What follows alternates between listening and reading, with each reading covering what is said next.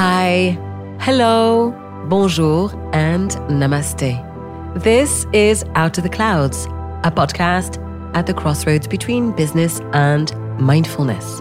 And I'm your host, Anne Mulatala. My guest today is Wesley Faulkner.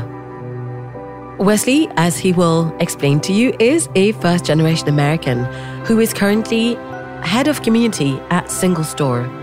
Wesley is also a polymath, and we'll dig into that. He has a very interesting and wide ranging experience that spans from hardware to software and crosses over from community management, social media, and now developer relations.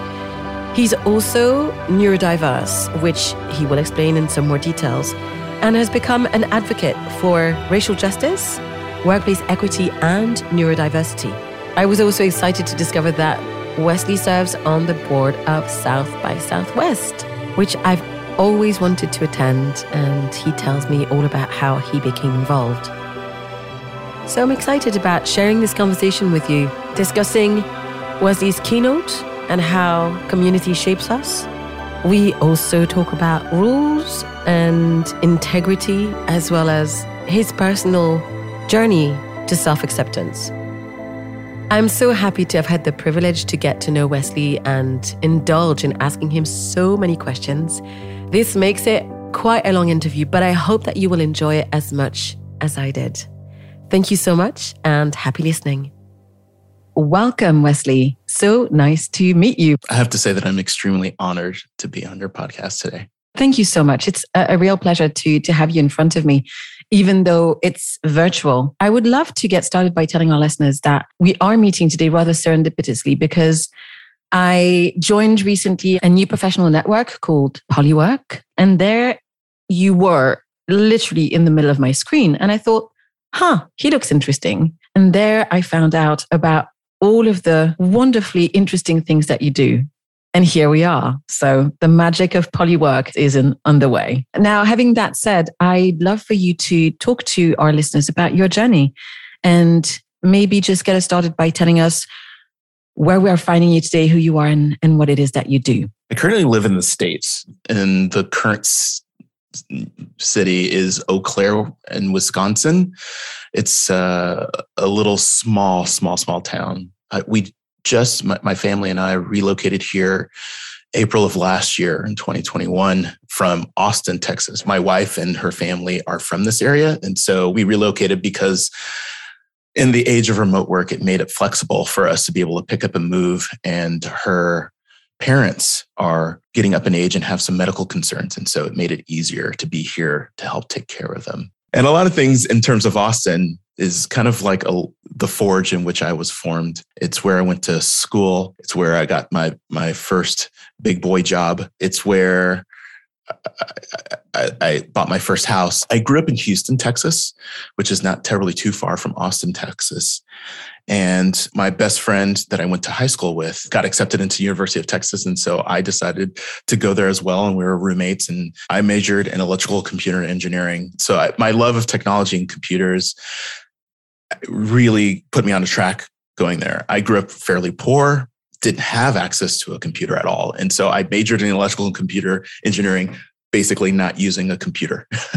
and so I got into technology, spent a lot of time in the computer lab, used my roommate's computer, which is my best friend, Chris. Thank you, Chris. And took it apart, broke it multiple times, and then fixed it. And basically, I learned by doing. Unfortunately, I did it on my roommate's computer. And that led me to one of my first jobs outside of school, which was working as a computer nerd, which is the name of the company, where they fixed and repaired computers. Mm-hmm. And from there, I worked for Dell. From Dell, I did phone support and then graduated into working on servers and high end storage devices. And while I was at Dell, the, one of my last jobs there was to be a regional support person. So I moved to Cincinnati for a year, a year and a half, and I was on a plane once or twice a week because I was doing emergency break fix. So if NASDAQ went down or Honeywell went down or something like that, Yikes. I would just hop on a plane and just fly to the location and fix their systems. When I say NASDAQ goes down, I mean that literally. Um, NASDAQ went down once on a Friday night and I oh, flew man. out there to be out there Saturday morning. And they said, Hey, if you don't get this fixed by Monday, we'll say that Dell uh, is Oh, the reason why NASDAQ didn't up. open. so no pressure. And so that job was very demanding and I could plan for nothing. Someone would say, Hey, my birthday's this weekend. Are you coming? I'm like, Don't know. I don't know if I'll be in town. And so eventually I relocated back to Austin by transferring and changing careers into something totally different. I was a product development engineer at AMD. It sounds like a fancy title. But basically, I was the liaison between engineering and between marketing and I help them talking to each other. Marketing says, Hey, I want something fancy. And then engineering would need to know, Hey, here are some of the technologies that we're going to work on some of the transitions. Here are the mm-hmm. pluses and minuses of we can do a prototype really quickly and get something to show, but it will be something we have to continuously patch. Or this is something it'll take a long time for us to get first proof of work, but it'll be more stable in the end. And so taking the requirements and trade-offs and tracking and timeline and bug fixes and all of that stuff and working between the two groups. And so that was very, very new for me because all the work I did at Dell was basically all hardware. All the work that I did in this job for AMD was also like mostly software.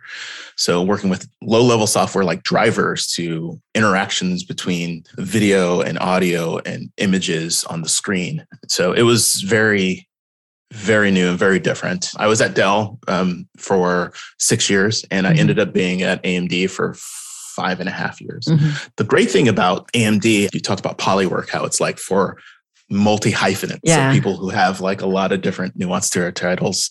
And while I was there, I was a recruiter for AMD for a bit. So a university recruiter. So I would go to universities. Oh, that's awesome. yeah. And I did a lot of community work there as well, some volunteering.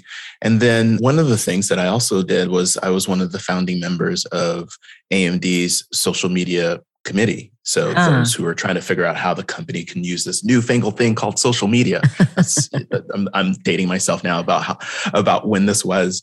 And so I was, and surprise, surprise, this is not the first time someone has reached out to me and to say randomly, let's do an interview. So that was probably the first time when I was at AMD. I was on Twitter right when Twitter was still brand spanking new. And I tweeted all the time about my job because I love my job. I was a big fan of AMD before I worked there. And so I was super excited about the things that I was working on. I was like, oh, can you believe that I actually have this title? I'm an engineer. Um, uh, callback. I never graduated from college. I, I, I dropped out because I ran out of Oh. money. Mm. And so that's why I started my first job at, at Dell because I needed to pay for school. And so my plan to go to work for a semester and and then use the money that I got from working and then go back to school when I could ha- when I had the funds. But that never ended up happening. Longer story. So I'll go back. And so I was at AMD. I, every day I would tweet like something like, "Oh, look at this new development," or "Hey, AMD's in the news today. Isn't it cool that we're doing better this quarter?" Or we're releasing this new feature or something like that. And it was uh, really catchy and engaging because it wasn't super markety and promoty. And it felt like a sneaky way of getting people to be excited about AMD, but it wasn't sneaky. I really was excited. And um, someone from uh, Forrester, Forrester Research, contacted me and say, "Hey, I would love to talk to you about what you and your strategy team are doing at AMD to really engage on social." I was like, "Who Huh. know what now?" I was like, "I'm just a guy. I don't. I don't." That's And so, so awesome. You're just a very excited guy about your job. That's Yeah. So I contacted PR, say, hey, this person wants to talk to me. And it wasn't the only request. It was the, just the first request. And so eventually I got PR trained so I can talk to the press. And then that's when an SVP pulled me into his office saying, help, tell, teach me how to use this Twitter thing. And then the group formed and I was brought on to the group to help with kind of like giving my perspective of what are some of the best tactics and ways of using Twitter. And at the same time, I was doing a lot of my own knowledge and expansion of what social media is and how people use it and what companies do. So I went to a lot of meetings. There was a social media club in Austin. There was uh, something called a social media breakfast that I went to. And I went to everything and anything that had to do with social. And I soaked up all that knowledge. And that was basically my last three years while I was at AMD learning about social. And I was like, let's do it. Let's make it real. And I switched careers again, did social media marketing for several different companies, mostly tech. Companies because I still love technology. It's not just something I did, it's something that I was really passionate about. So I did social for these companies and really got invested in the products that I worked on and just shared my passion as part of the strategy. A friend of mine who I used to go to the same social media club meetings with was at the head of global social media and influencer programs and an IBM for IBM systems. And she said, We're doing this thing this newfangled thing called developer relations. Have you heard of it? I'm like, no. but basically, it's being really outgoing and personable and technical and representing the company. And I think with your social media marketing background and your technical background, that would be a good fit for you. And I was like, yeah, that sounds exactly like me. And so that was my first job in developer relations was being a developer advocate for IBM. And at the time, IBM actually at the time, but still, IBM was kind of like a stodgy old, old brand that people didn't really know how it was relevant for their life or how anyone should pay attention to them. And so I was um, my my the thing that I was tasked to do was just go out and just mingle, go into the communities, saying, "Oh, you know, IBM does this. You know, IBM also does this, or IBM produces this software. Did you know that it, it, it can help you with this?" So just finding opportunities to talk about it in a way that was natural and not overbearing and not super markety was kind of my role. Since it was the, I was the first in the job, I kind of like architected that role for IBM. So I was learning how to do it while I was doing it from other people and then trying to internally evangelize why this was a thing. So uh, oh, wow. almost every week, every other week, every month, I was not only creating the role, but defending the role and saying why it was so awesome. And then talking about here are best practices and kind of found my tribe because I found the community of people who are already doing it, talking to them, realizing all the different ways that DevRel can really impact a com- company and how it should work. And it turned out that I, DevRel was not a good fit for IBM because of its structured nature. It yeah. wasn't one where you can just make change. Mm-hmm. Um, and so I moved to several different companies doing a combination of developer relations as an, an advocate and doing developer relations as uh, a technical community manager. So one is out speaking and one is out like gathering. And so my current role eh, is I'm head of community at a database company called SingleStore. And so that is my journey. And I'm going to take one minute to just take this all in. That's awesome. Thank you so much for sharing. I'm fascinated about the journey and all of the ways in which you sort of pivoted bit by bit and followed your instinct. I can't imagine that it's been easy for you every time you move into different direction that really feels like a departure from your previous role. In a keynote that you gave last year, you very aptly explained all of the ways in which you shifted identities in your life as saying Wesley 1.0, 1.1. and so I'd like to know is there anything that helped you in making these choices? Yes. I would say go, let's go back to when I was at AMD and I switched mm. over to doing social media marketing. That was a very different environment, different rule set, different cohort of people that you moved through uh, a career with. And I would say that the most stark and obvious person that helped me make that transition was my partner, my girlfriend at the time, and now my wife, where I was like, hey, I think this is interesting and I think I want to do it. And she said, okay, do it. It was just so effortless mm-hmm. to her to just say, just to follow what I was passionate about. And one thing I want to highlight about each one of those transitions is that I was almost preparing for the, each transition from the previous role. And that with technology these days, it's not something that I planned for, but something that was invented along the way. Social media marketing wasn't really a thing when I was going to school.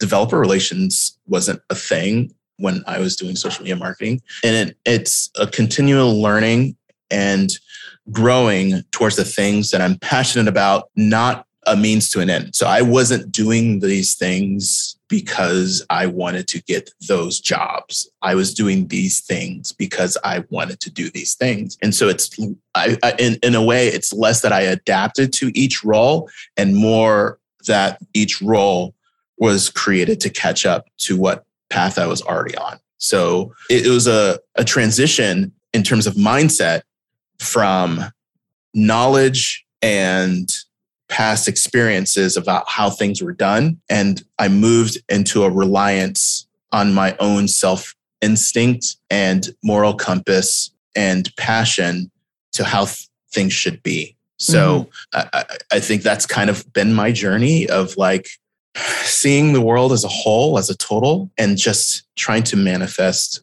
the thing or the job or the environment that I want to be part of. Mm. I'm glad that you said the word passion because the one thing I can tell you for sure that I picked up on about your path and your personality, I would guess if you ever do work on your core values, that passion would come up mm. as one of your leading values. And I'm sure that it is a major help in in making transitions, in in sustaining a momentum, even when things can feel difficult, because it's not easy to switch roles, especially when when things are brand new. And I, I, we haven't talked about it yet, but I'm neurodivergent. Uh, so, I was about to come to that. Yes, please, please, please explain this. I have dyslexia and I have also have ADHD, and there are some traits as I've become older and done more research. And it's really hard to be motivated when you have ADHD if you're not doing something you're passionate about or something mm. that interests you. And so th- I couldn't ignore or sidestep how I got here without realizing that is a trait of something that's innate within me that has also been like a driving force to move me in this direction. Another trait of ADHD is a sense of justice and making sure that things are right. And I can't say that it's independent of being ADHD. I don't like to say it's something I have, it's something that's part of me. And I don't think you can unwind one trait or aspect without really mentioning the other. Thanks so much for for bringing this up. So one of the one of the things that caught my eye when I saw your profile and watched the keynote is how you have become outspoken in explaining your journey in life as someone who didn't know mm. what was wrong, what felt wrong for, for a number of years. And I have found it incredibly interesting to see a couple of the other places where you were interviewed with other people who are neurodivergent. Our society is starting to talk about this but so I'd love for you to tell us a little bit about how you chose to become outspoken and and to talk about it publicly. So I wasn't diagnosed um, until I was a sophomore in college. Uh, and so everything leading up to that, I had no idea about dyslexia or, or ADHD or any of that stuff. So growing up, if I didn't understand something or I approached a problem differently than other people, I would be called weird, strange, stupid. Some some really hurtful things where it it, it went beyond like one incident, but became one of those things where people who were in authority or people who had a lot of uh, sway were saying these things about me. And it, as a kid, hearing this from grown-ups, it's it's hard to say that I, I don't have any words or even uh, a leg to stand on to defend myself. So what they're saying must be right. And when I look at my peers and, you know, raise your hand if you think this is the answer, raise your hand if you think B is the answer. And I would always think of something else that didn't really fit the box. Like, for instance, I say, if one crow flies away and then others follow, what are the reasons? One, the crow is scared. Two, the crow is scared and the other crows are following it. Three, the crows, all the crows are scared, but one just takes off before the other. Like all of these possibilities, and I have to choose one. I was like, any of those are valid. So I don't know the answer. How would I know the answer? I'm not there. I didn't see what happened. So how can I? And so I would really, uh, in some ways, overthink or be able to think of the possibilities of all of the different ways that any of those could be the answer and but for other people it seemed to come easier for them and they were like oh i know the answer. I still don't know the answer by the way. That type of thought process with people were like whoa you're just weird. So one of those things where it's later in life where it becomes an asset but when you're young and basically the the thing that limits or dictates your success is how much you blend in and not how much you stand out it was a real detriment to me to be othered. And also, I'm Black. I'm in the United States, which has not been necessarily a, good thing. And so, yeah. being, it was another aspect of being othered that I was already othered. And also, both my parents are immigrants, which means I'm a first generation American. And so their cultures, their routines, their habits, I also didn't fit in. So there's a lot of ways in which I was just the weird kid. And I always felt like I was going to be the weird kid. And my struggle for acceptance meant actually really paying attention to others. So, both indications that I'm doing something wrong, but also ways that I can mimic what they're doing to try to be accepted was a big, big mental burden on me. Wow. So, going forward to the to the original question about like like how how that's shaped me and changed me. And this evolution of myself has been kind of a, a releasing of that stress or that shame of being who I am. And the process of being able to shed that and transition over has has shaped me in the point of where I've moved to a place of self-acceptance where I went into leaning into the things that I'm good at has helped me transition into really having the confidence to rely on the thing that makes me different and hang my shingle on that rather than spending the mental energy to try to prop up all the ways and all the things that I don't do well. In 2020, I was fired from my job. Let's just call it what it is. And I was in an abusive situation at work where I was continuously gaslit and so a lot of the things that had happened in my childhood in terms of being told, I'm not good enough, I'm not smart enough, I can't believe that you you made it this far, really like landed like a brick. And so 2020 was a really hard time for me where, you know, just lost my job. There's a global pandemic. There is a renewed trauma of the racial injustice in this country by the passing or murder of George George Floyd. The general outcry from regular people and then the the faux support from corporations who say that racial justice is something that they champion in their companies and seeing a message from the company that had just fired me after s- severely being, let's say, abused by this company sparked something in me and put me on a path of reading and learning to separate about what traits are me and what responsibilities society has in supporting me and what companies, according to their own structures and what they say they champion, what they're required to do to fulfill their own mandate. And learning the differences between who I am and what I am, and the differences of what society and what systems are in place and how it's endemic and nothing that I can do or have done has has put me in this situation. It just was before I was there, and how my being is almost a front to the situation because it's not made for me. It's not both from a neurodiversity standpoint and for a racial standpoint and uh, a sense of like political equity standpoint is, it was not made for me to be in it and so the struggles that i have aren't necessarily because of who i am it is because of the way the system was created and who it was created for and i actually think i might have lost the thread of the question so i kind of go off so hopefully that's okay because i because i really appreciate you um coming to that point.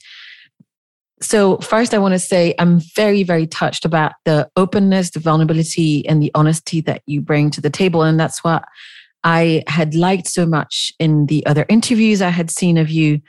And I feel personally so connected when you talk about that shame of not feeling good enough and, and being put in situations where people around you are assigning you a label of not good enough, not this, not that and how painful that is, especially when it retriggers something that comes back from childhood. There's one thing about that keynote that I, so just for the people who haven't watched it, who are listening to us, we'll get to talk about it a little bit more. But one of the essential elements that you've repeated many times is community shapes us, shapes who we are, helps shape our identity, or I guess, in a way, shapes the ways in which we feel that we don't belong. Right. Mm-hmm. And I remember one particular moment where you talked about walking away when you realize that the community is also you didn't you didn't use the word toxic but i will. When you find yourself in an environment that you can step away from to get yourself within a different space that can support you am i getting it right that this is something that you are now wanting to express to people in your advocacy yeah, I think uh, there's a lot of moral or situational environments that people find themselves in that there is an unwritten social contract that keeps them there. And I want to help free up people from being obligated to stay in toxic environments, relationships, families where there is an overwhelming amount of harm to them or to their mental health or their well being. One example personally is that my father um, was very mentally abusive to me. And so I left that relationship. I am estranged from my dad. And in a way that makes it so that I feel that severing that relationship almost similar to the construct of like, he's not that way because of me. He is that way because of him. And that I do not fit in in the structure that he's created in terms of how I can be myself and be accepted. So I'm not, I think I talked about it in that, in that talk about like, I'm not a what quote unquote man's man. I, I don't, do all the like masculine stuff that people expect or society expects of me. And so i don't feel like i can fit into his his structure of what's acceptable. Oh that's um yeah that's a that's a big deal. I, I really appreciated that you explained that actually because from the outset there are so many things that we don't know when we see someone walking on stage and and talking about community and it's very daring to come back and just to remember that community is also our nuclear family where we grow up, where we get a sense of, of what we're allowed to do and not allowed to do. Mm-hmm. I was actually fascinated that you were able to extract yourself from this situation and and follow your dream. But then again, you're passionate. So I guess that you have the inner drive, right, to to go towards what what you feel is right for you. Yes. And I, I think the experience of trying is also something that I like doing, regardless of success or regardless of when I say success, I mean the external outwardly appearance of success to other people. The journey is is part of the process. I, I know that's so cliche, but I've been able to do things that people don't understand and fail at them.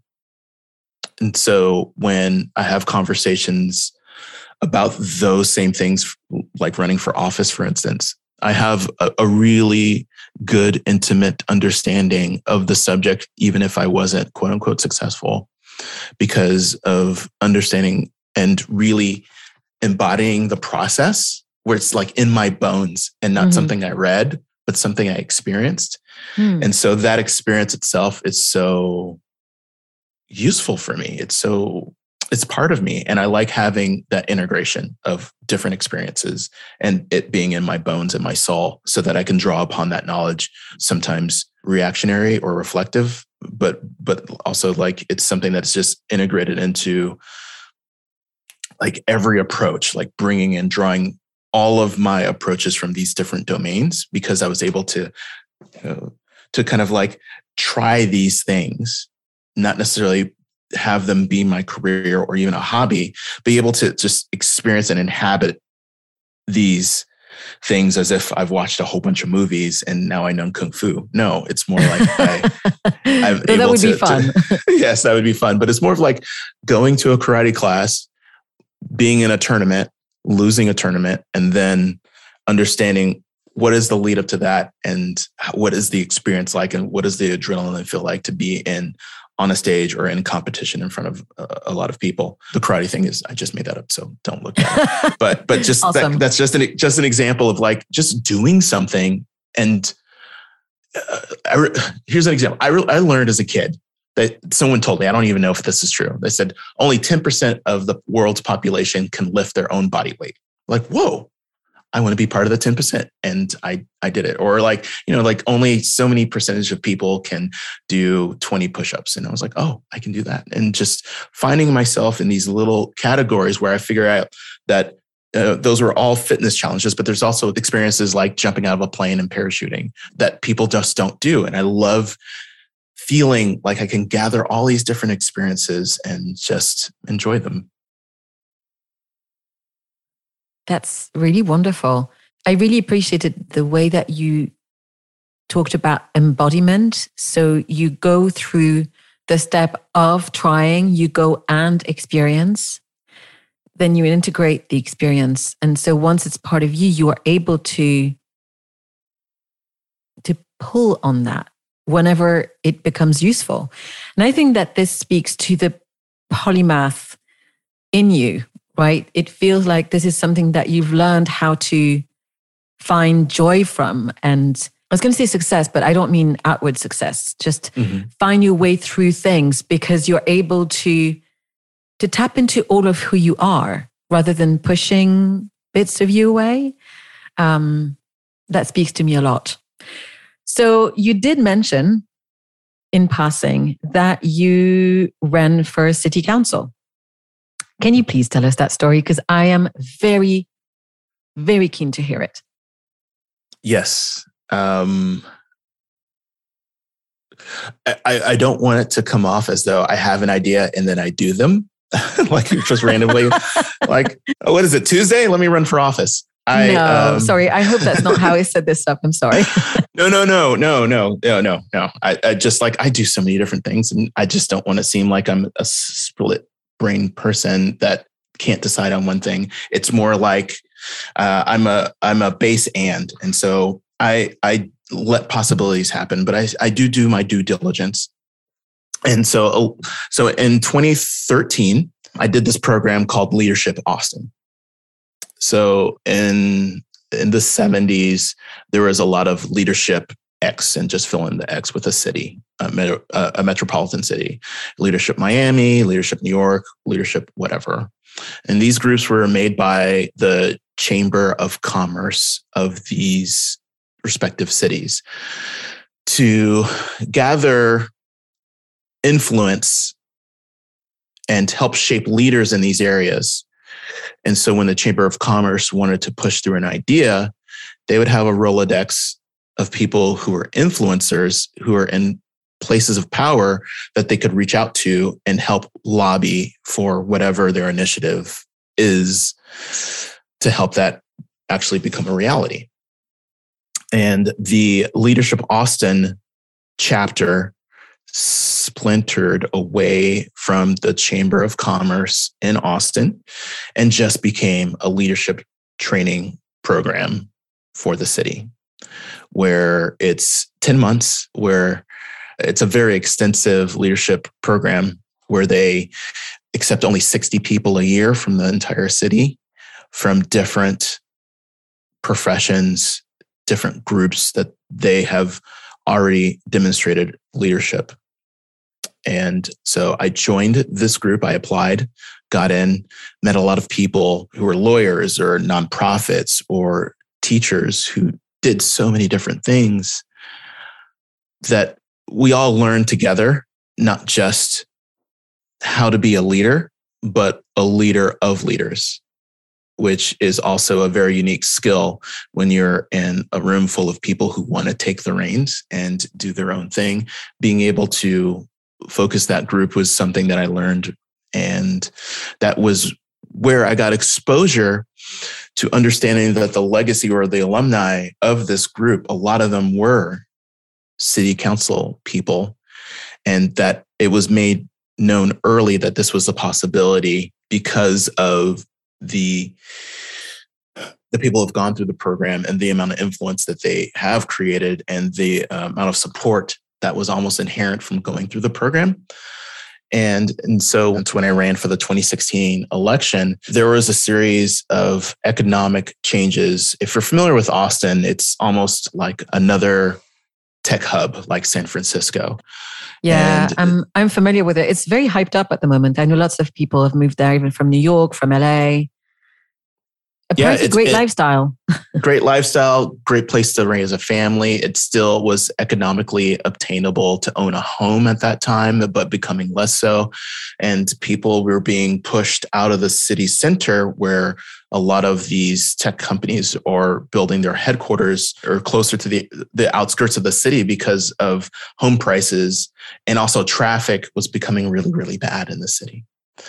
And the representative in my district, which was District Two, didn't seem terribly too concerned with the the flagship or the the banner on Austin being a really great place, and the difference between the tagline and in our specific community, how it was not very equitable because this boom was not reaching everyone everywhere. And so I wanted to run for office because of my roots in the tech community and also my roots in my own community and seeing the differences and understanding how the the way things were didn't have to be the, that way and how policies were just really focused on the top end bringing these big companies with these masses amount of budget to build headquarters and to, to, to say that you know we're really going all in on tech but the policies were bringing people into the city center these companies by giving them massive tax breaks which more people were moving to austin but the taxes were still going up so we are having an expanding tax base with an extended like tax bill and it kept going in that direction where we're amassing more money that we're then just handing over to corporations. And then that cycle will just keep going. And so I wanted to try to change things to make sure that people who were in the city could take advantage and not just be, I, I guess, just resources for these massive tech companies. And I love tech. I mentioned that before, but I think that there's always better ways of doing things. It, Austin is very attractive. We didn't need subsidies to bring companies in, so I wanted to end those. Also, moving headquarters from city center to other places, if we were going to give some subsidies, let's help them move to not downtown. All of these trucks and cars are moving to are driving to downtown at the beginning of the day and then leaving at the end of the day which causes massive massive pileups accidents and just delays and pollution. And if we had all of these hubs these headquarters around the city then people can live next to where they worked and they wouldn't have to all go to the same place. And so we would be able to have these neighborhoods, these restaurants, these retail chains around these new headquarters around the city be able to take part. Even if they weren't directly in tech they would be influenced by the people who lived in the area and the the the type of of people being able to patronize these businesses that that were in their little neighborhoods and reduce traffic increase the wealth disbursement around the city and that was basically my platform let's make Austin for everyone and not just Austin for these people who have all this money to spend uh, because they're in tech. Thanks so much for for talking me through this. It sounds like a problem I would imagine a lot of other cities around the world are having when they are trying to attract businesses and the difficulties that comes with money and gentrification and stuff like that. How was the experience of running and how was the experience even at that local level of, of politics for you? Mm. Mm. I mentioned before that I don't necessarily think like anyone else, like everyone else, and I Which lived in is Texas. great. That's why we're talking. So Texas is notorious for being a red state, and Austin is notorious for being Oh, a blue really? dot. Yeah. no, I'm kidding. I know. yeah, it's a big secret. I don't know if I'm breaking news here. Um, but so when I, the city council is a non, let's say, party r- race, you, you, you could be. It, it, Oh, that's need- awesome. I didn't know that. Yeah, so you don't need to be a Republican or a Democrat, and you don't need to identify, and it's not listed on the ballot or anything. So I was, when I lived in Texas, a registered Republican. The reason for that is because I wanted to, in order to vote in primaries, you can only vote in the primary that you're registered under. And I didn't like a majority of Republicans. And so I registered as a Republican so I can vote in the primaries to help eliminate those who I thought was like not good. And because it, to me, it made sense. Like it doesn't That's matter so if, smart. That's so smart. Love like, how if- you if- think. If everyone did this, then we would have better Republicans running at least. If Republican is going to win anyway, I would like to choose the best of the of the worst anyway. And so when I ran, the, it, me being registered as Republican was really bad. they didn't like it. oh, And, yeah, yeah. and, and no enough. and no one bought my explanation. They said, "Oh, I'm just making this up because I got quote unquote caught," and so that was really Oh. hard. and uh, I also learned how much of state politics played in the city race. There were a lot of uh, city positions that were influenced by money and people who are in the state legislature because it was seen as a staging ground, breeding ground, or the beginning of where someone could graduate up to. And so there's money poured down and influence poured down on these races to help with kind of like shaping people and races so that they can get the people they want. And it's seen as a favor to be paid back as they progress through their career. And so me being outside that influence made it really hard for me Sure. to, to do things because of the support of the incumbent. I was running against an incumbent, which is also not the smartest thing, but I was running against an incumbent because I I thought I could do a better job. So I, I I learned a lot about the process and how nasty it can get and how the system where um, they make it so um, when you do these town forums that I think you see these these the, the debates uh, Uh, the national debates where people go after their opponent, but this in the city races you're not supposed to address your opponent at all. You can only talk about your own record, and so you can't really contrast directly.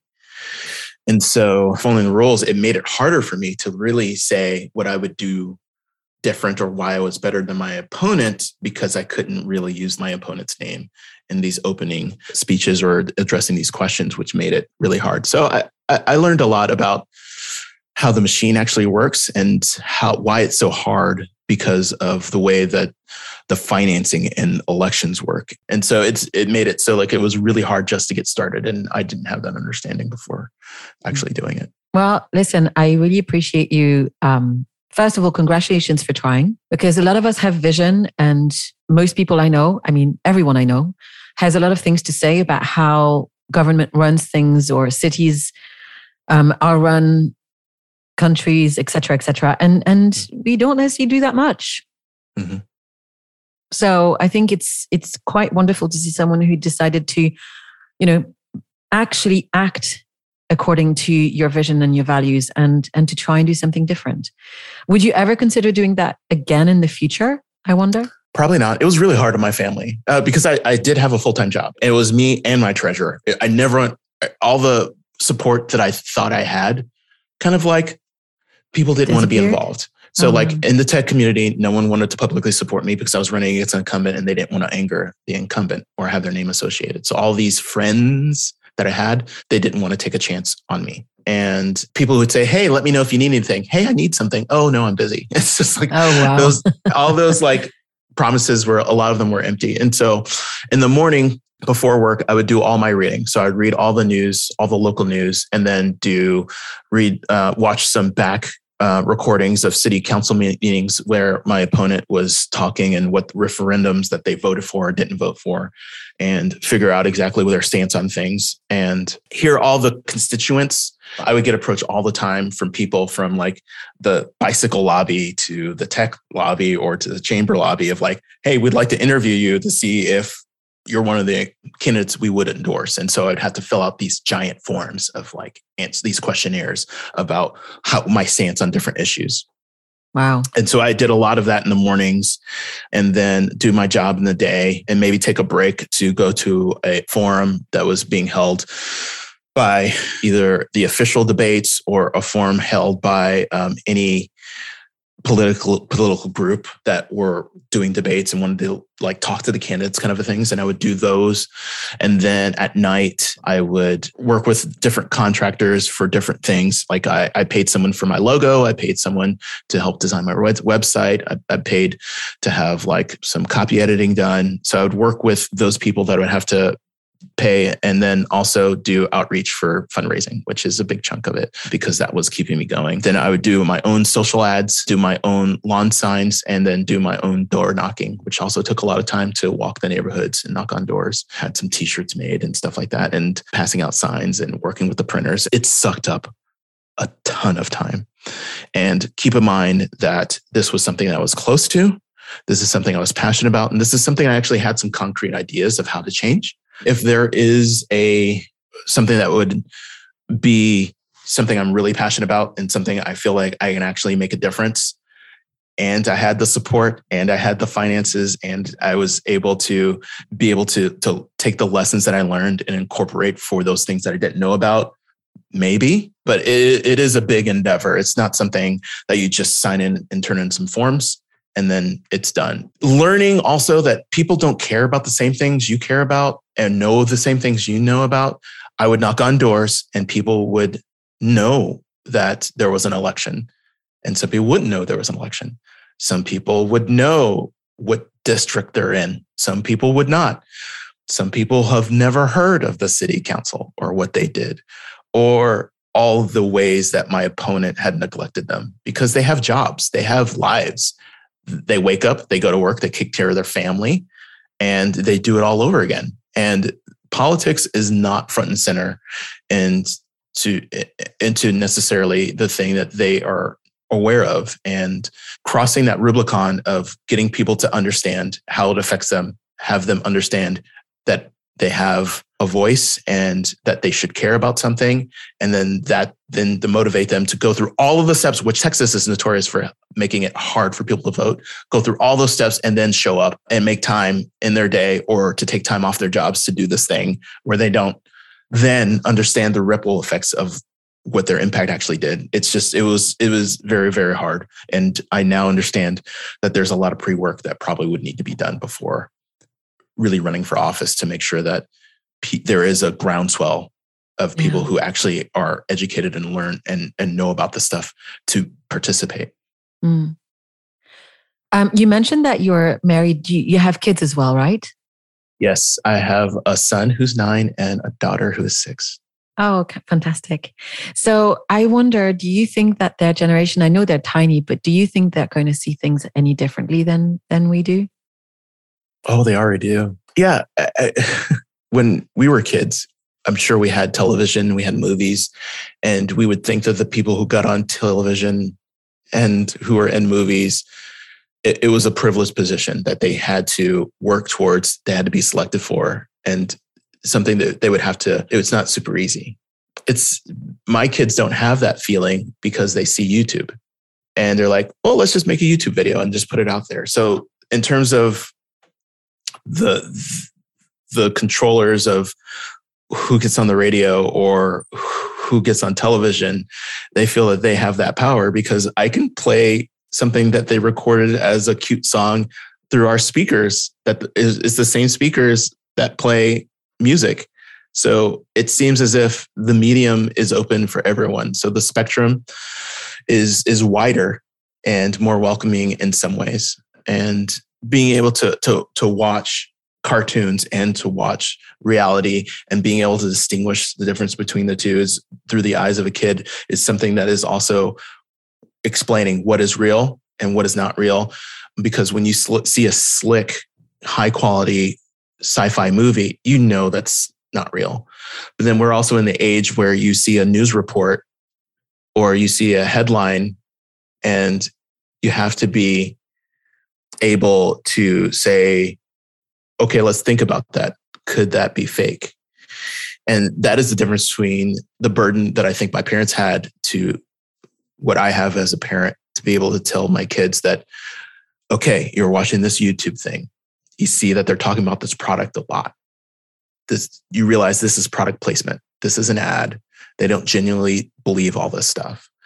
And so, the, the, with this accessibility, it's great, but also this caveat of skeptibility that that they have to basically need to learn to question everything, which is they don't have the comfort of knowing that the world is what they see and that they must be vigilant to really not their let let their guard down to to to separate reality and the world and they're not the same. Thanks. I'm glad i went that way. I wanted to talk about communication. And actually, I was wondering about how you approach parenting as someone who is neurodivergent and also how you explain this to your children. I'd love for you to talk us through as well. And this is, I know I'm piling on the question here, how you have learned to express different ways in which you can and would like to be communicated to in order to address some of the ways in which you process information? Wow. Sorry, excuse me. I knew it was a big one. I'm like, I know. I've told a lot. I'm sorry. no worries. It's one thing is that I should explain that my partner is neurotypical and is an amazing parent. And I do my best to follow her lead. And I think that she sees things I don't just because our, our kids are kind of like feels like they're both they're all different. There feels like they're truly a part of us. And so there's some ways that i can really connect with my kids that she can't. And there's ways that she definitely sees things and understands what's there what they're going through that i just don't. And i would say without her it would be really hard to parent in general. You know i bring this up from like knowing that you know as a parent we kind of draw on our own experience as kids and our own parents are examples whether or not they're good examples or not. And so being able to not fall back on the things of that we were taught is really really hard. And so um, we try to counterbalance each other but I, have to say that she she has i would like to say an instinct for this but she's also extremely extremely smart. One of the smartest people that i've ever met. She has two master's degrees and a doctorate. If i was with anyone else i don't know if i could have a person help with arbitrating my perception with my kids realities too and being able to bridge and have a conversation with someone who has the vocabulary to explain this. And so she is truly the best partner in terms of parenting. With my kids, I am able to sometimes see things that they see too, and um, able to explain some things or show them things that they haven't seen or noticed. And I think that my the way that I observe things allows me to explain things that are nuanced from an observation standpoint of like, did you see that? I bet this is what's going on because I try to deconstruct how things are made, like this the video example that I talked about. But my wife will observe an interaction with another kid or my kids with me and then see their face change, hear their tone change, see that their body changes. And because of my neurodiversity, I may not pick up on those. And then she'll be able to sit us both down and saying, Hey, how do you feel talking to our, our children and help them express and then help bridge the gap between like if I sigh, it's not a sign of frustration. It's my own personal soothing and relaxing. Me not able to necessarily control what I'm communicating and be able to explain that most of that communication is internal and not really meant to be external. So it is a struggle and it's hard, but it's one that would be impossible without my partner.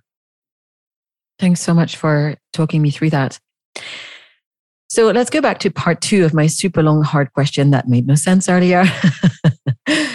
it's a leading question because I heard an interview uh, with, I think the podcast was called Workology, and you talked about some of the things you were able to work on with HR departments that were supportive of someone who is neurodivergent.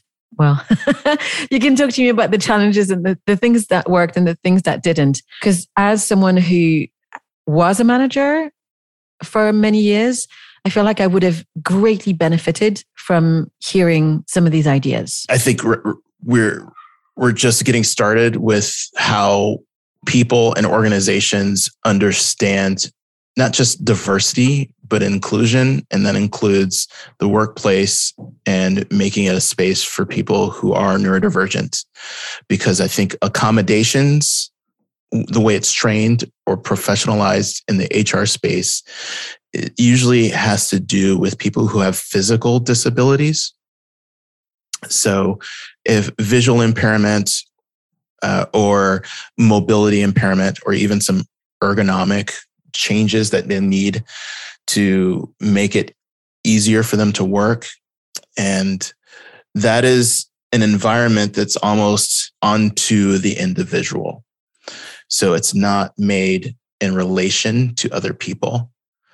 So neurodivergent people, which I don't want to speak for everyone, but in my experience, a lot of the accommodations that I actually require or need have to do with interfacing with other groups or other people, which requires not only a, a change on that other person, but an organizational awareness and a duty to make sure that that is done and taken care of.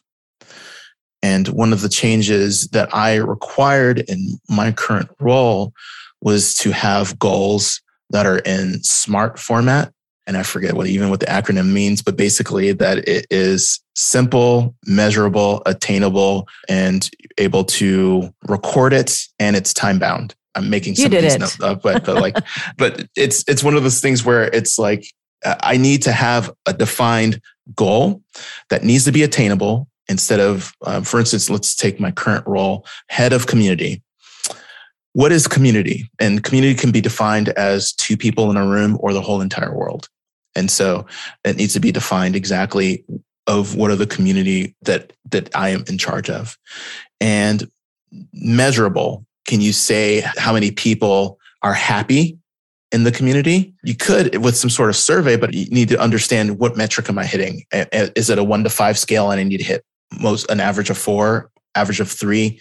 How, how what percentage of the community needs to fill out this form for it to be representative? I don't know. So it needs to be some sort of thing that can be measurable. People click on a link that's measurable right? Some things are easier to measure than others. And it needs to be time bound. I mean is this in the quarter? Is this in a, in a year? Like what when i need to really do this thing under what time circumstances when will it be due?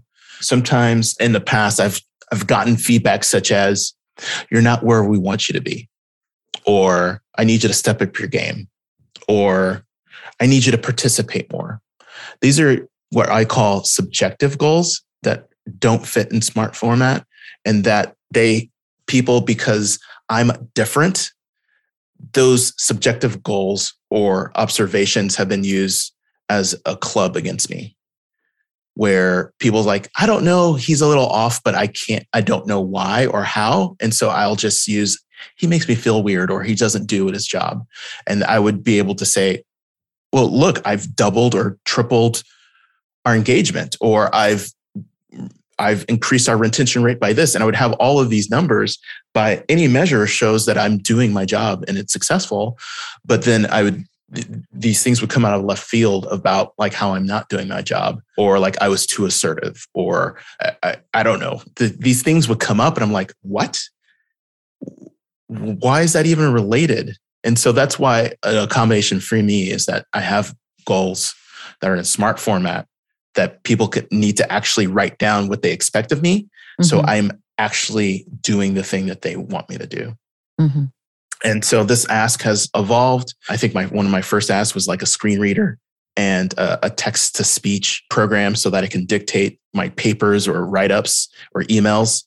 And as I moved through, like it was easier to me, I guess, or I thought the biggest uh, of my two conditions, I thought being dyslexic was the thing that was holding me back the most. And I've transitioned to realize how much ADHD has changed how I do my job because I I need to know what to do when and in order for me to prioritize my work I need this this thing that I know that I'm working towards something that will be rewarded or be appreciated because when I turn in something or do the work and I hear, oh, that's not what I expected or that's not what I wanted, that is a real dejection for me and really takes a blow to my motivation, which makes it harder to do my job. It works on multiple facets. And so I, it's something that I feel is not just a nice to have. It's, it's something if I don't know that I'm working towards something that is expected and I have all this anxiety of like, oh my gosh, am I doing the right thing? If I'm tackling the right problem in the eyes of the person I'm doing it for, then that that can be an issue. Going back, uh, just if I if I could, little aside. Of course. When I worked for a company that was a big competitor to Slack, I did this thing where I was really friendly to them and we talked a bit. And then I built up a relationship with them, which relationships take time. And I understand that that's a process. For people who are looking on the outside, they may not have understood or saw that this was a gradual ramp to an end result. Instead, they wanted this thing that was almost automatic or like in and itself gave a result. And yeah. so me and my approach to things uh, is more like we need to nurture this relationship as opposed to oh you did something? Hire the how come they're not your friends? Because you sent a friend request. I, I i know it doesn't work that way and i know it needs to work towards that and that's an example of where towards the end by the time i left everything that i wanted to do was checked off and everything in the results you were seeing was proven but they didn't see it at the beginning because they could not understand something that was extremely obvious to me about what needed to happen to get there yeah.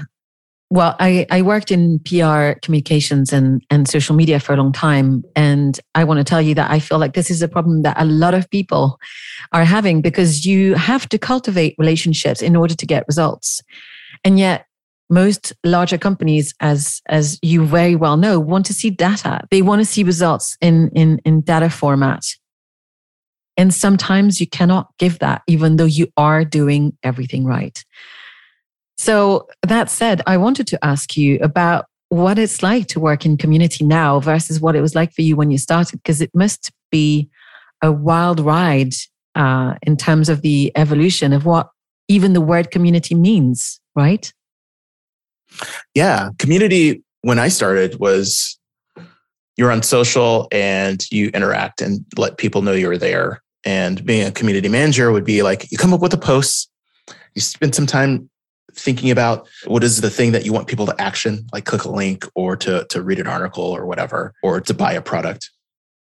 You try to put it in a place where those people were, and then that was it. You would see it roll in, you would hear some of the feedback or comments, and then roll in those changes into the next time saying, Oh, I know people will be mad if I say this word or this person, or I know that they really connect with this type of language or this type of hopeful message uh, and then at the and then it graduated to you you you need to if you want engagement you need to have an image attached to your copy. And so now you have to be good at photoshop and and and, and image editing and make sure that you have like uh, a gallery of images or stock photos that you could draw upon to edit and to do everything. And then oh no video is what's really engaging. And then oh the video needs to be short and make sure that it's really captures the attention, but on mute because it's going to not play audio. So you need to make sure that even with no audio, that your video is engaging. And then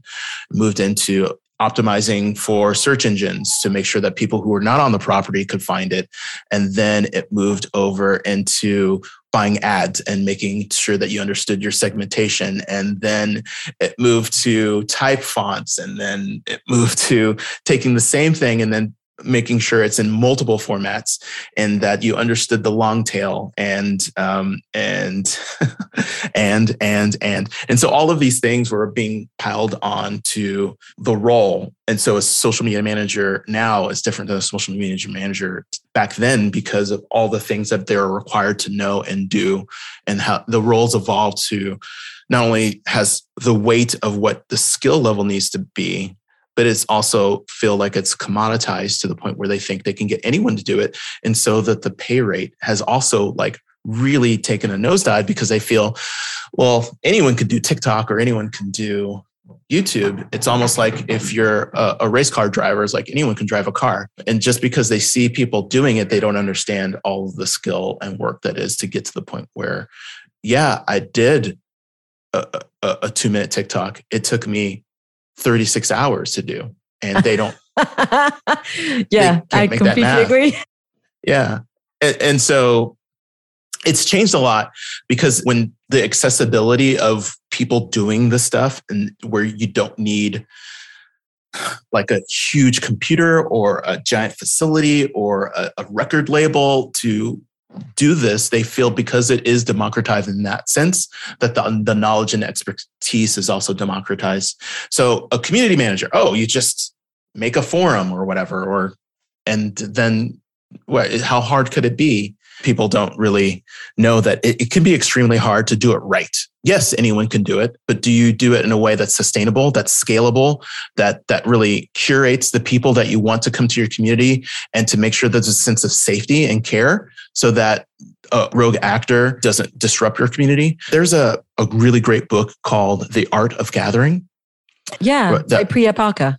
Priya Parker, who yeah. I saw at South by, which is awesome. She's amazing. Um, um, that, that really talks about like, you know, if you don't take ownership or you neglect a space or you neglect an item, that you're making someone else in the community or someone else in the environment say like, well, this is the role of how you do X, Y, or Z, or the thing that is doesn't have that attention. So you're you're ceding power to someone else if you don't take that responsibility and uh, take that benevolent uh, care of saying this is a structure that's acceptable or not. And if you're just doing a community, you may not know that that this all of this domain and all of the people you're a caretaker you're a facilitator you don't control them but you do control the environment and that's something that can help get you to mm. the conversations that you want to have thanks so much for explaining it like that because it's you used really important keywords for me the word care the word benevolent I think that behind that, I'm also sensing you need to have a clear intention of what kind of interactions you want to foster within that community. And recently I, I became involved with a very interesting company. It's it's very early days for me to to support them. And it was interesting to note that they hadn't been introduced to, to this idea. It's it's about giving them guidelines so that they know the community uses how they can and how they should be interacting and also what's not going to be accepted, right?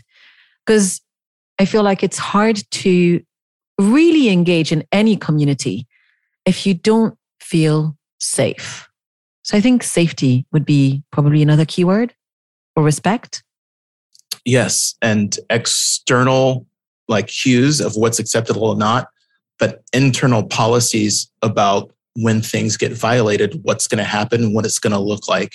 Yeah. Um, I, I think the the week that we're talking, just yeah. last weekend was the Oscars, and Will Smith assaulted the person on stage, Chris Rock.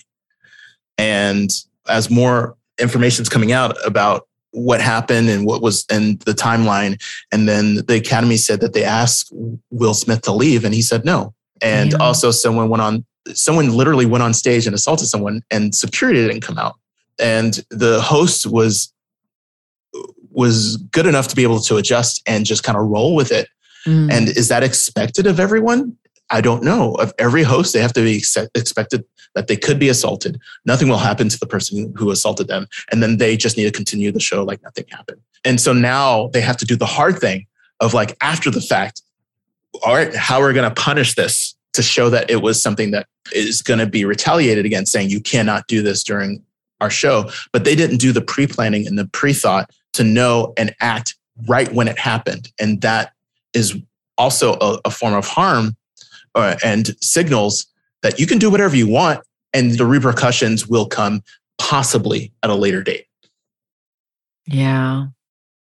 What I find even most shocking is the standing ovation. I find that harder to consider everything else. But coming back to what you had said earlier about your dad being a man's man, I feel like this, you know, what we expect or tolerate from a man's behavior when it's protecting or or supporting family, wife, or country is something that I find really hard to accept as a person and something that probably we all need to have a conversation around.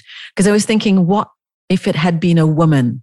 What if a woman had shown up and gone and punched Chris Rock for for her partner being attacked? Wouldn't everyone call her crazy? Would she have gotten a standing ovation? Yeah, we talked also like when I was speaking with my dad about the societal norms made that uh, an option for Will Smith mm-hmm. to do. Made him so that that is a possibility, and not only that, it was the thing that he thinks that he should have done. Mm-hmm. But also, let's, let's talk about the societal norms that kept everyone in their seat and watched this happening. The societal norms, like you were like you're talking about the standing ovation, and everyone, the the powerful force of how society shapes us mm. makes that whole situation possible with the people who did the deed and the people who didn't do anything because the organizers of the academy their thought of like well no one would do this was because taking for granted the societal norm saying well we just said that you can't do bad stuff and so no one will mm. do bad stuff because we've said it and not putting the things in place to ensure that that stuff does or does not happen mm. i think that lack of going back to why did the crow fly away and thinking of those possibilities this is where diversity on multiple forms could have possibly maybe not prevented this from happening but may have given the right response at the right time to at least protect some people and and some of the victims that fell that, that were part of this of course, Will Smith, Chris Rock, they both are being harmed. Chris Chris Rock was not super innocent in this. He did make an offensive joke. He's apologized. Will Smith has apologized. But also, like, think of the people who were sitting next to Will Smith, a person who just assaulted someone and they have to sit next to them. Think of the people who work the event, you know, who hands the trophies to the winners. They had to do this they had to hand the trophy over to someone who they know is could be dangerous. And then th- he won an Oscar for King James, and no one's talking about that movie. No one's talking about Venus and Serena. I say no one, but like I just say that his actions overshadowed and harmed them where it could be their moment to really shine and use this to uplift the work and their journey as in their career and they're being harmed mm. and the mm. academy awards all these good moments that are just leaking out with, with uh, lady gaga and liza minnelli for instance mm. are, are, like those like i barely saw that it barely has like a little bit of a blip of the news cycle because of this thing that he did and it would be much better off if will smith removed after assaulting chris rock mm. and then everything else that that followed yeah. I feel particularly sad for Coda yeah. because it's yeah. a film that's making history as well. And and hopefully in the days to come, more more attention will come to all of those sort of highly deserving prize winners as as things settle down. But now we've talked about that, I'd love to hear your thoughts about what you think helps build a thriving community. Well, I mentioned the environment already. The other is a clear target objective of who's invited. And when you talk, I, when, when you talk about community, it is a collection of people with like-minded feelings, thoughts, or interests. But you also need to make sure that you draw a bright red line about who is not in the community. So that is just as important as saying who is welcome by also saying who and what behaviors are not welcome. And it's important to make sure that in a community that I, I mentioned about rules. It's funny how we keep coming back to that, that it's enforced in a way that's predictable and equitable for everyone. Because if someone is because they have a lot of following, they have a lot of influence that they can skirt the rules and nothing will happen to them, then you're making a power dynamic where it's not participating in a way that's most important. It's more like gathering your own little fiat of people that's more important than that can circumvent these rules. So having a set of behaviors and rules that you want to uh, incentivize is really great. And speaking of incentives, figuring out ways to reward positive behavior. So I think every community should have things that are done that really show not only do we want you to do these things, but it's highly valued.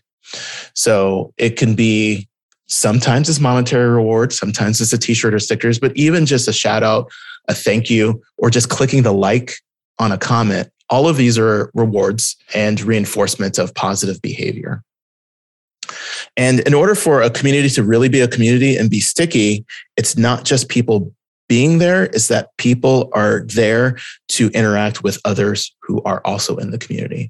So make sure that any community has a space where this interact- interaction is actually encouraged and a place where people can do the things that make them themselves. It's not just the thing you gather around, but the thing that makes you a person that's important. And so sharing these aspects that really connect us from an intimate part is where you want to make sure that people feel free to share the thing that are little that's outside of the group so that people can be less homogenous but more detailed in their presentation of themselves and then what you also want to do is make sure that your community is sticky so if you're a sewing group, make it so that it's an environment that you go to, not just because you want to talk about sewing, but you love talking to other people who are in the group. So I think a, a lot of the groups that I go to or I'm a part of, we all gather for the same reason. And sometimes it's almost an excuse to get together, but we are there for the people. And the community gives us the space and the permission to do this on a regular basis. And I think any community should have that kind of aspect. Thanks so much for sharing. I think that there's a lot of amazing advice for people. And I know that right now, most brands are worried about just that because it's not just about sales nowadays. It's about, well, finally, I'm hoping a lot of people are paying attention to loyalty and how to build it, right? It's not just about how much money you can make, but the quality of the relationship, the durability of those relationships with your clients. And we all want community with a business. I'd love to ask you with all of the talk about how the metaverse is going to be developing and how there are different aspects or ways into community through different or new portals, what would you like to see be the future of community building? Mm. Um, I mentioned that the community manager builds an environment, and when you're talking about the metaverse, it's actually literally building an environment um, yeah, for people, building worlds. but I, I think with this open canvas, it'd be nice to allow a way for people to self-assemble and build these own environments. I mentioned that you have to come up with rules in which you say who's who's in and who's out.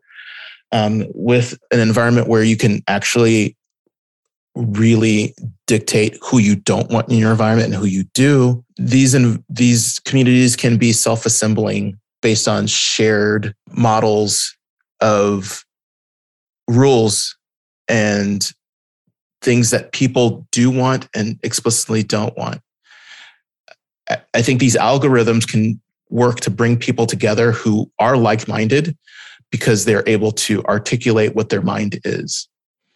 So if I never ever want to see a racist, homophobic, transphobic remark ever, or be around people who have said any of these, these things ever, I should be able to really outline those things and not see or not have to deal with those people who fall into the areas where I just, I rather not interact with them. And so that my metaverse can be filled with people that will make it feel safe and welcoming to me. the, the same with other people. If they don't ever want to see or deal with a person that crosses their red line or is the thing that can trigger a memory. Like, for instance, I don't like, let's say I'm a scared of birds. I don't ever want to see birds in the metaverse. that should be allowed to allow people to be able to, to find and create their own safe space or bubble so that they can interact with those who violate their own social contract. I, I think the world is a huge place. It's a giant place. Making it smaller in some ways is not necessarily super limiting when we're talking about all the different options of people that are available.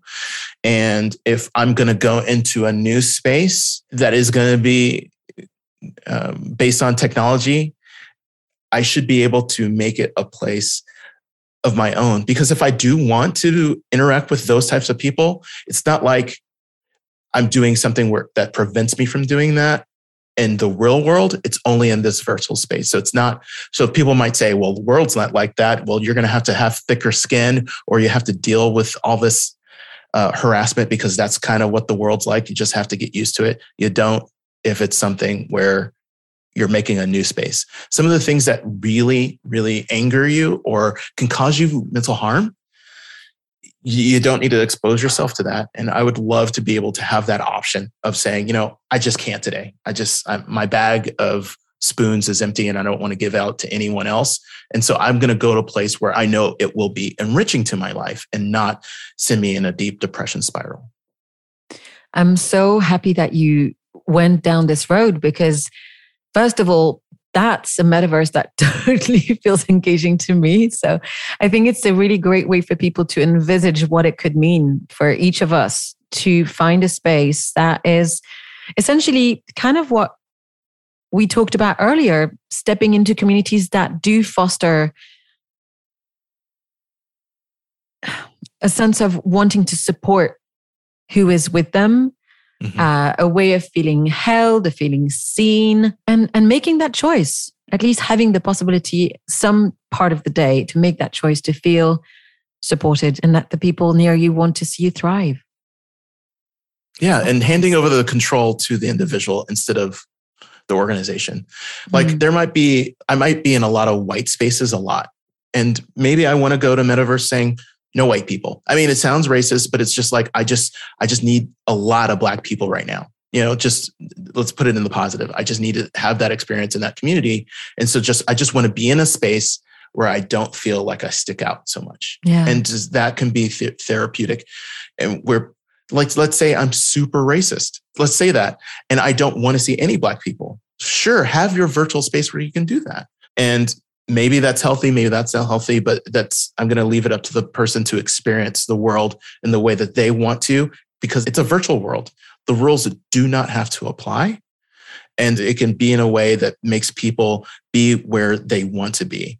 And also let's say like i just came out of a super religious environment and i feel like i'm recovering from this and i don't want to see anyone who is affiliated with any religion ever. It doesn't have to be like something that is permanent. It could be a filter. It could be a setting that you turn on, turn off as you need it, depending on your day or your hour. It, it doesn't have to be a permanent flag, but if it's a world that you want to see of your own making, I think inherently whatever makes you feel safe and welcome and feel good is is what we kind of need. Mm. Yeah. To recharge ourselves. I liked your bag of spoons metaphor. Yeah. so, um, before I go to my closing questions, I wanted to ask you about your affiliation with South by South, um, Southwest, because I've I was supposed to go a few years ago. I had to cancel for another trip, and then I moved back to Europe and and left corporate world, and and so I have never had the opportunity to go, and it does sound kind of fabulous. Do you mind telling us about how you you became involved and, and what it's like and how was it this year? Oh, it was great this year. Yeah, it oh, sounded good. Yeah. Uh, so good to be back because doubly so that there wasn't a South by um, for the last three years. And also I moved away from Austin. So coming back to South by was also coming home to me in a way. I've been to every South by since 2008 that was when I was with AMD, and that was my exposure to meeting people who are in the social media space. And that's actually why I really latched onto it because I really loved the the left brain, right brain interaction with people there. And back then, it was extremely intimate. You can not only with the person on stage giving a keynote or a talk, but they would come down and talk to us forever. And and while the other person talked to her, we would go in a hallway, and people who were movers and shakers in the space would just walk down the hall, and you can just hey say hi to them and sit down on the corner and just have a really deep conversation. The people I've met there, they it, it felt like it was a big giant beacon of the value system almost signaling. And the people who are attracted to that were all birds of the same feather. And so I felt like I met a lot of people who felt the same way that I did, who saw the world the way that I did, who were making bold changes the way that I thought should happen. And we were all just regular people. And some created technologies, some made empires since then, and and some people have done some colossal failures in terms of their persona non grata. But it was like we're all together and uh, getting the the nuance of we're here for an agenda, which were the sessions, but then there was all this other space that had no agenda at all, and we just kind of like expanded to to really have those deep connections where we were talking to each other but skipping a whole bunch of steps. You know no small talk no getting to know you i've seen you online. I kind of know all that stuff. Let's continue from there. And that and and that whew, and that experience where you can do that in a hallway, you can do that at a party, you can do that on the street, you can do that at a restaurant, you can do that everywhere you are while you're at South by. It just is so unique because it's so it's multi-day. It's not one day, it's not two days. It's it's almost a whole week or a week plus, depending on what you're gonna do. And so you can have that same experience, even with that same person multiple times throughout that engagement. So South by, it, I, I've never been to a place like it. I've never had experiences like it, and it's it's a lot bigger than where it started. And right when it started getting bigger in 2010, I wrote a blog post about the, I called it the good, the bad, ugly, like evaluating South by about how it's changed and what I've gotten from it and how they could do better and how they can really like accommodate more people and stuff like that. And at that time, once again, the people at the festival, you can run into them, talk to them, chit, chat. Um, they read this article, sent it to Hugh Forrest, who was the head of interaction at active at the time. And he's like, hey, if you have so much to say, how about you do it from the inside? And he asked me to be part of the so advisory awesome. board. Yeah. And so I've been helping to shape panels and part of the conference since then. This year, I was a judge for the innovation awards. So everyone gets a job to to to help with determining who gets in and who gets out, who doesn't get in of, of, of South by. And so that was my role this year. And so that's how I got involved. And that's why I keep going because not only do the people who get accepted are so high quality and so high caliber that it also it's not the people whose names you necessarily know or the concepts that you're super familiar with and being able to be exposed to those things is so amazing. I went to a, panel about diversity, equity, inclusion without the D and the I. So it's only about equity. And I've never been to a panel just about equity. And so hearing that and just focusing on that narrow target was amazing. I went to one that was about inclusion, but the people who were on the panel were someone who who was sex trafficked, someone who was a refugee, and someone who was previously incarcerated. And like when I hear about inclusion, that's usually not who comes up. Uh, uh, those those people people on stage, and so like that is the kind of thing where it's like. Oh my gosh, I am really glad that I came here. And at the same time, I saw Lizzo on stage, which is awesome. But like oh. big, big names in a place where like you know they're crying they're getting really personal uh, about their their journey their experience and just people that i think i know i see aspects that i didn't see and things that i thought i knew I, I, see a different dimension or a different side that I didn't even contemplate until I got there. I, I just love South by. This year, it was about the third of the size that it was in 2019 when I went, but it was every bit of South by as South by, as I say, that all of the makings that make it such a great festival is still in the DNA and it's still a joy and a delight. That's awesome. I hope that I'll make it next year. Who knows? yes. And you should reach out to me and we'll meet up. Absolutely. That'd be awesome. So, before I come to my closing questions, you've come to know that the podcast is like me standing, or let's say rather, working at the crossroads between business and mindfulness. And I would love to know, especially in, well, you have a lot of meta awareness. And so I'm guessing that having heard so much wisdom from you, you must have some interesting tactics or tools to keep balanced or to find yourself more grounded when things are difficult. Anything that you can share with our audience about what helps you in feeling more present? Hmm. Well, uh, I do a lot of reading.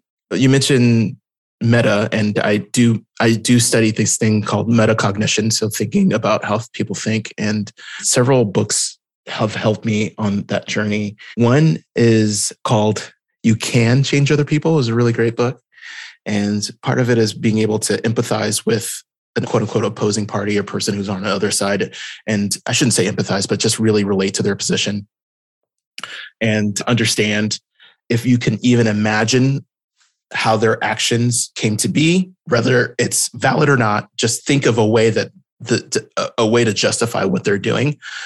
Just that in itself allows for a little of understanding, which makes things able to be released on my end by saying that it's they're evil or just putting someone who is one dimensional, making them one dimensional when people have different facets and different reasons and have their own different struggle. That's one thing. I also like to put things in context. Like even when I have a bad day, I think of like, how are things this week? How are things this year? How are things this month? How are things like in my whole life journey? When I think about the way things were when I grew up and and my childhood, being able to put things in perspective really helps me stay present and grounded and not spiral down into catastrophe. And so I, I, I know I said community a lot, but seriously, it's part of it. Being surrounded with people who will gas me up and lift me up and just tell me how uh, amazing I am, or just to point out the things that I, to me, I take for granted because they are easy to me to think of, or even my journey. People who just be able to see me for for me and in another way that I don't see myself, which is also like it just really helps me. Just having that well and being able to dive and deep dip into it when I need to is really good for me.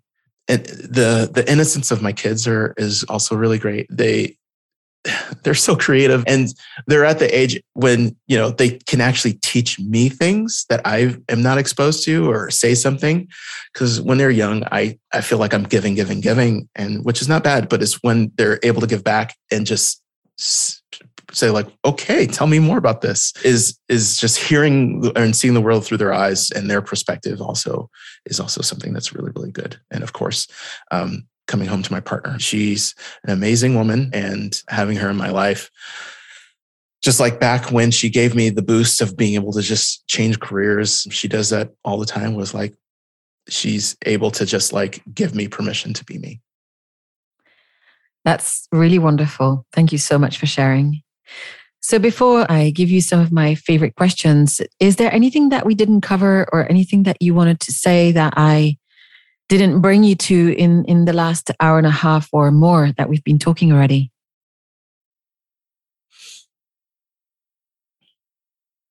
We, we've talked about the future. We talked about the metaverse. We've talked about my work and my work journey. I would, I would love to be able to use this as a forum, if I could, to talk about a way of being inclusive in the workspace specifically around rigid structures of expectations, both like either in a job description or the way that the process is done.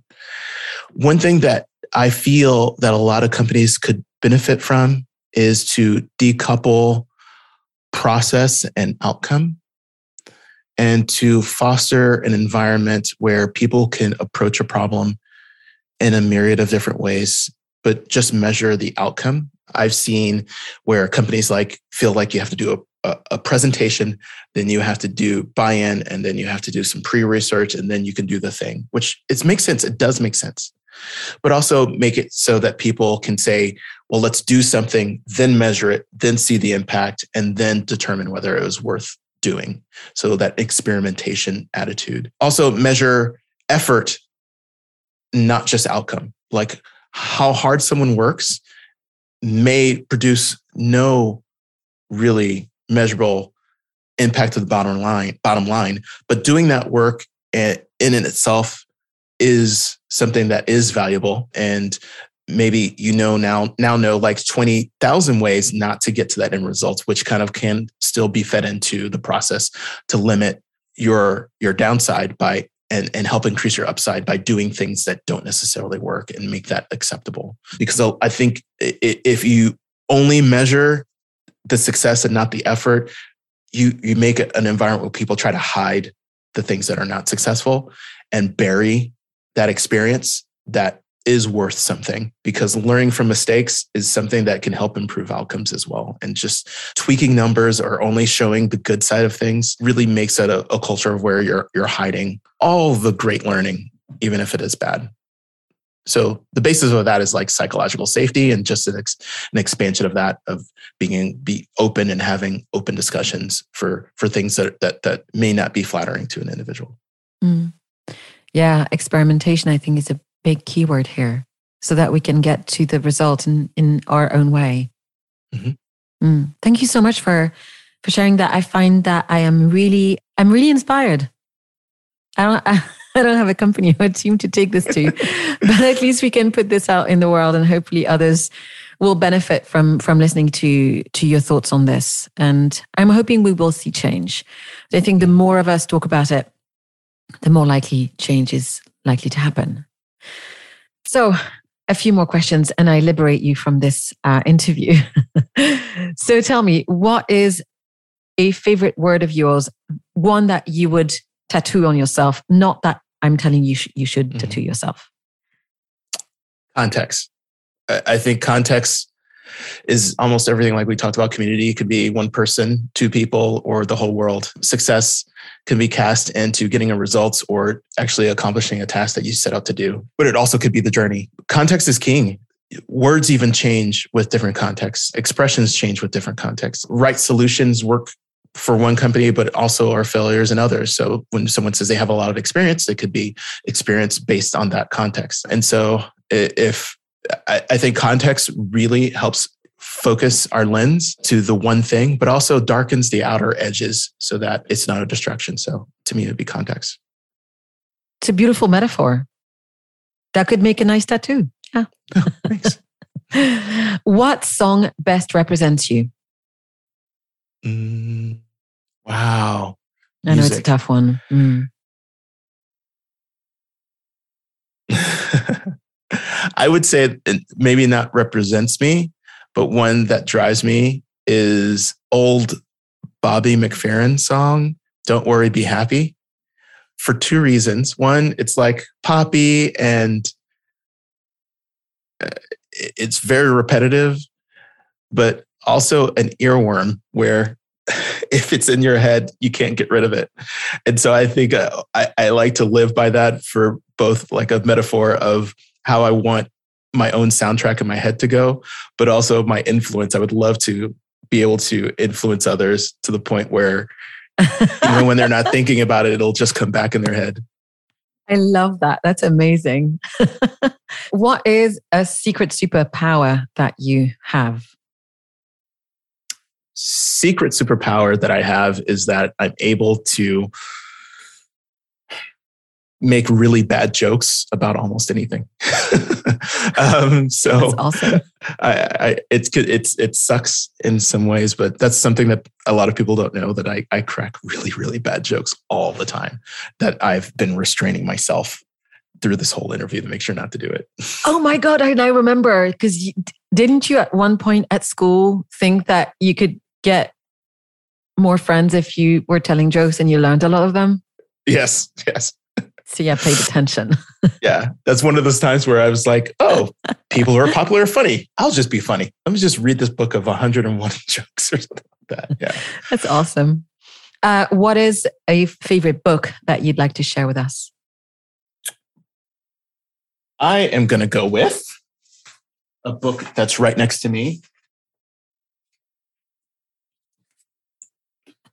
It's called Ooh. The End of Bias. And I love this book right now because it, it, really explains the human condition from both sides, those experiencing bias and those who are affected by it, which is, you know, everybody in different contexts.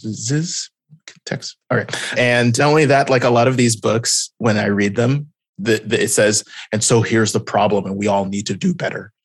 But this book actually has really real world examples of people who are able to overcome bias, processes that have been able to overcome bias, and like people who are in environments that have eradicated certain types of bias. And so it's not just an aspirational thing that we need to do better, but says here are ways that people can do better and how people have implemented them. And here are the real successes of those, and how if you're thinking about the world in this way, here's how to interrupt your bias. So I, I love this book. It's it's one that's a lot of stories, a lot of personal stories, but also a lot of data. And mm. it is scientific work that is the statistics do not lie. And and so it's from the anecdotal and also really hard hitting numbers that really really reinforce the notion of bias does exist and bias can be interrupted. Wow. I'm definitely buying it. Thank you so much for making the recommendation. Where is somewhere you visited that you felt had a real impact on who you are today? Hmm.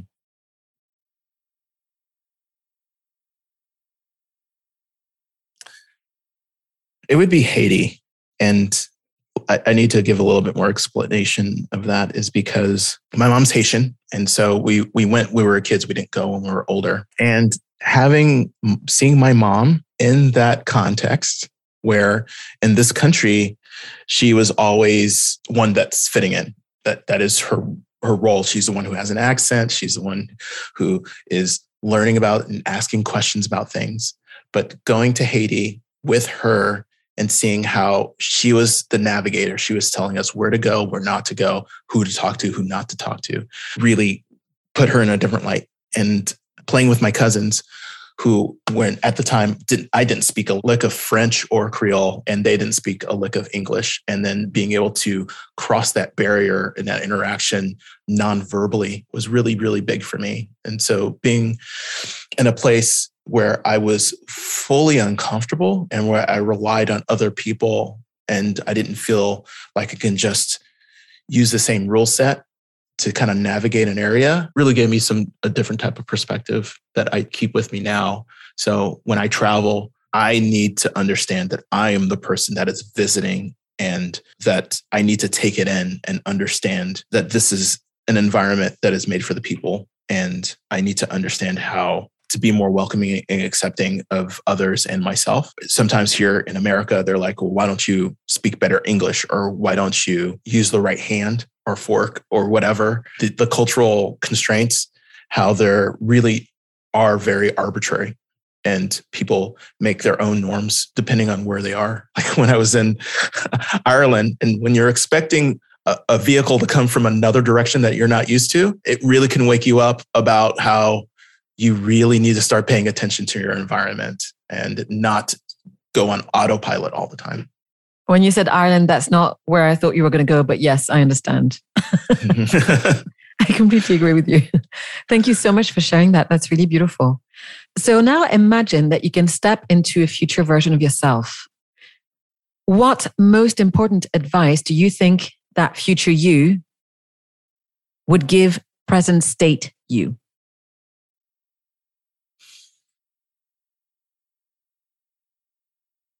If they're smart, it'll be stock tips and tell me what to invest in, please. but most likely it would be I would hope that they would tell me, going back to the keynote, the version of myself that could be. I I'm always changing and always evolving, and I'm always trying to be better as a person. And I don't know what my limit is.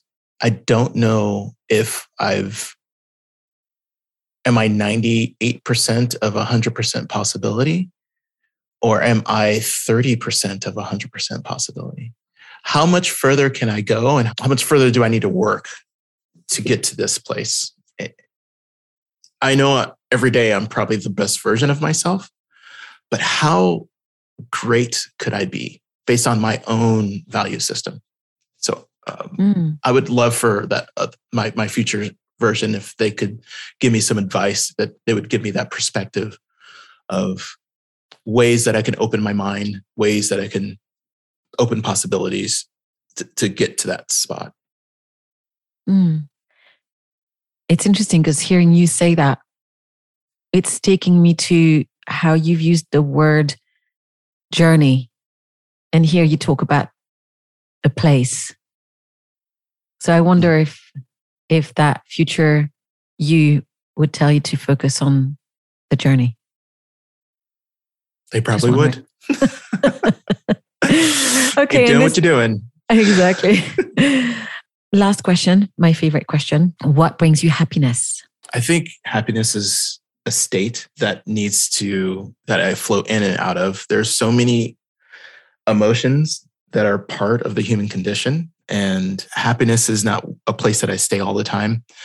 But the thing that I, I try to do in terms of bringing my own happiness is having a sense of accomplishment and making a change you know checking off a to-do list even showing up to a meeting on time finding the places where i feel that i'm doing the thing that i want to do and that i did it in a way that i wanted to makes me feel happy. And so i find the little things and then the long things where i'm rolling out a program and it actually is a thing brings me happiness.